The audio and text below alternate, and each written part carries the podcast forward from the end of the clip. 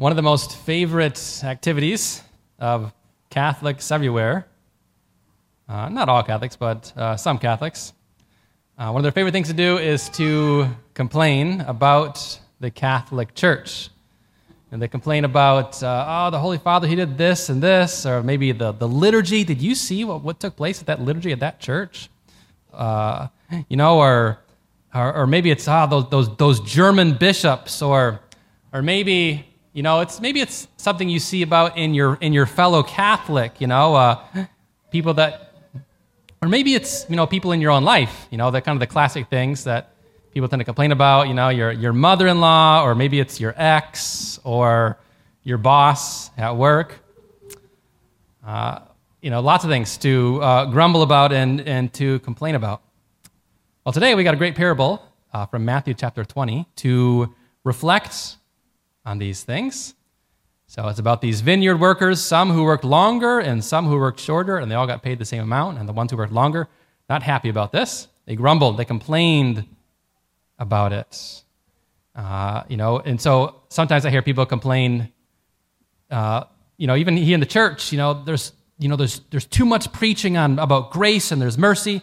You know, we need more preaching about like hell and, and, and damnation and sin.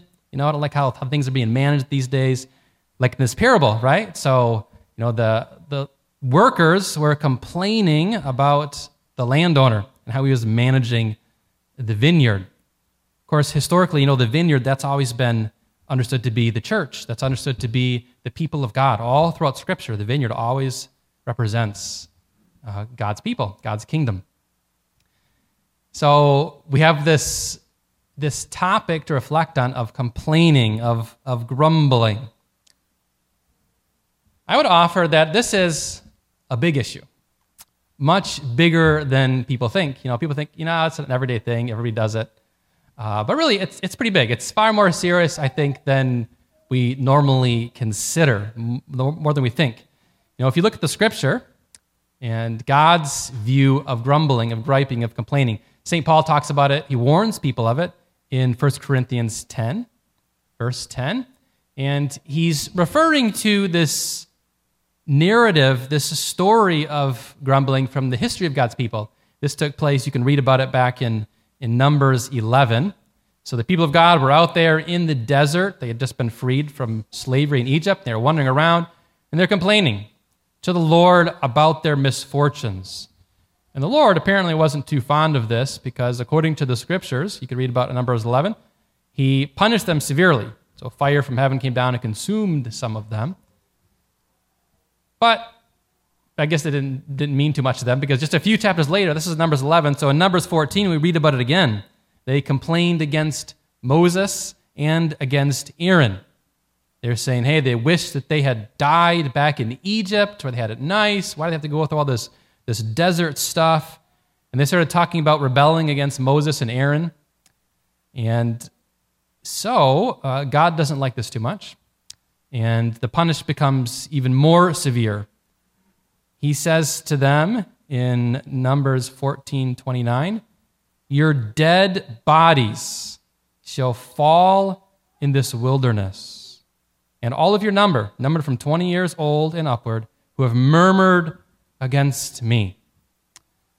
It's interesting that he says murmured against me because if you ask the people, they might say, Oh, we didn't murmur against you, God. We murmured, murmured against Moses and against Aaron, those that the Lord had placed in charge. The Lord understood this as them grumbling against him. And so he, he gave them the death penalty. They were going to die over the next few years there in the desert. None of them were going to enter the promised land. So it's a big issue. It's a serious issue. Why, why is this such a big issue? Why is it so important? Well, the church fathers talked about uh, complaining or grumbling as being like poison poison that poisons your own soul and then also spreads to others. Know, St. Augustine says, he says, Oh, what a miserable, deadly plague. How poisonous. Pope Francis has talked about it and preached about it. We become angry, bitter, and keep God from our hearts. They're kind of like the Pharisees, you know, when Jesus was trying to do his work. The Pharisees would often complain and grumble and gripe and point out issues and things they saw as problems constantly. Ah, oh, you're disciples aren't washing their hands before they eat. You know, you're, oh, you're picking those little grain pieces on the Sabbath. All these things again and again and again. Constantly grumbling and, and complaining. Poisons the heart, leads to resentment, sadness. It closes the door to God. And the worst thing is, it's not just you that this happens to. Oftentimes, complaining tends to spread. You know, it's kind of uh, bonding in a way to get together and commiserate together, right? People tend to do this. And so, but this can be very dangerous when it comes to complaining. Our Lord said that, you know, it would be better for you to be drowned with a millstone hanging around your neck than to cause one of these little ones to sin, meaning allowing these complaints, this poison to spread to others, this sin to spread to others. Pretty serious. So it's a big issue, bigger issue than most people think, this griping, this complaining. So, what's the solution then? You know, how do you work with this? If this is a temptation of yours, how should you respond? Well, I'd offer three things. There's three things that you can do to assist in avoiding complaining, to avoid grumbling. The first thing is to look to yourself instead of blaming others. This is in grumbling about others. This is what you see in this parable that our Lord told from Matthew 20. So the landowner, when these people come to him and they grumble against him, he immediately asks them to look to themselves. He says, Isn't this what you agreed to work for? For one denarius. I'm giving you what you agreed to. We wanted them to look back at them. Uh, look to yourself when you're having these issues, these difficulties. You know, oftentimes when a person's complaining, it's because they see it as though it's a perceived injustice. You know, they say, oh, well, I, I deserve better than this. You know, when in reality, none of us, I know it sounds harsh, but you don't even deserve to be alive. So, being alive, this is a gift from the Lord. None of us did anything to be alive. All this is, is a gift. Uh, you know, or, you know, the other people say, well, you know, they grumble, I know better than Moses and Aaron, or, or uh, I, know, I know better than Pope Francis about, you know, how this church really should be run. You know, this kind of just points back to this pride that's, that's in the hearts. Uh, church fathers would say that instead of grumbling or complaining, to start with yourself, to start by blaming yourself. This is why the sacrament of confession is so incredibly powerful. When you go to confession, it, you're saying, I did such and such. You're taking ownership of your sins. You're starting with yourself. This can be incredibly healing. So start with yourself. This is the first thing I'd recommend when it comes to this temptation to complain. The second thing is to give, instead of complaining, to give thanks to God for what is taking place. Instead of complaining, to rejoice at all those that the Lord is gathering into his vineyard.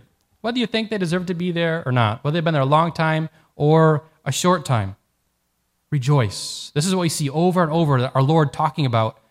Uh, you know, this, this vineyard, which represents the kingdom of God, represents the church. You know, he mentions it like in Matthew chapter 9 the harvest is plentiful, but the labors are few. Pray for more in the vineyard. Pray the Lord to call more people. Whether they deserve to be there or not, that's great. Whether they've been, you know, part of the church for a long time or a short time, it doesn't matter. Pray for more to join us in our work and to rejoice when they come. You know, uh, John 4.35, our Lord talks about the sower and the reaper, that they may rejoice together. So whether you're a sower, you're kind of there at the beginning, or you're the reaper toward the end, rejoice together. Or 1 John 1 3, have a complete joy because we are in fellowship together with the Trinity, working in the vineyard. Rejoice. So uh, in October, the, our Holy Father has asked for the church to come together in this synod. This is, he's trying to do basically what's taking place in this parable that we're seeing here. Bringing in, you know, people that others might complain about, others don't really want to hear from, but getting them in the vineyard, you know, people, voices who tend to be toward the fringe or toward the outside of things, getting them in the vineyard, in this work that uh, with us. You know, there's a lot of, uh, of polarization that is current in our land, in our church. You know, this, this synod, this synod, the whole purpose of this is getting these people from different views and angles to come together. How do we talk about things? How do we work through things? How do we work through disagreements? How do we listen to one another? How are we working as a church? Are we complaining and grumbling against each other all in this vineyard? No, our Lord would say, rejoice. Thank the Lord for all those he has called into the vineyard. That's the second thing, rejoice.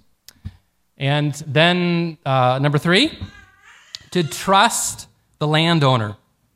So instead of complaining, when things don't quite make sense, you know, the landowner, of course, this symbolizes uh, Christ, you know, the, the King of Kings, the one who's in charge of the vineyard, to trust him. When, you know, it seems like, you know, he's doling out money incorrectly or doing something maybe you don't quite agree with, the Lord's in charge of his church, of his vineyard, and you can trust him. Even if things don't make sense, trust him. You know, your sufferings, these things that you're tempted to complain about, offer them up to the Lord. Go to the Lord. Grow in trust of him. That's the third thing that I would offer. So if you struggle with this temptation to grumble, to gripe, to complain, start by looking at yourself instead of blaming others. Uh, thank the Lord for all those that He's calling into His vineyard. And then trust the landowner. He's in charge. He's going to take care of things, even if they don't quite make sense. The scripture says in Philippians 2:14, "Do all things without grumbling or questioning, without arguing." Or James 5:9, "Do not grumble, brethren, against one another." So it's a serious issue, more serious than people think. So I'd encourage you to consider this, consider it in your own life, and then take steps to, to overcome it with the Lord's help. Start by looking at yourself, look to God in thanksgiving for what He's doing, and trust Him. Trust His work in the church.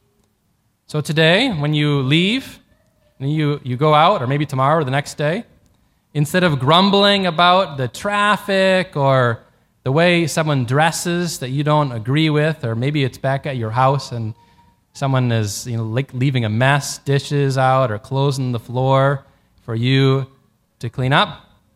Instead of grumbling, uh, trust the Lord.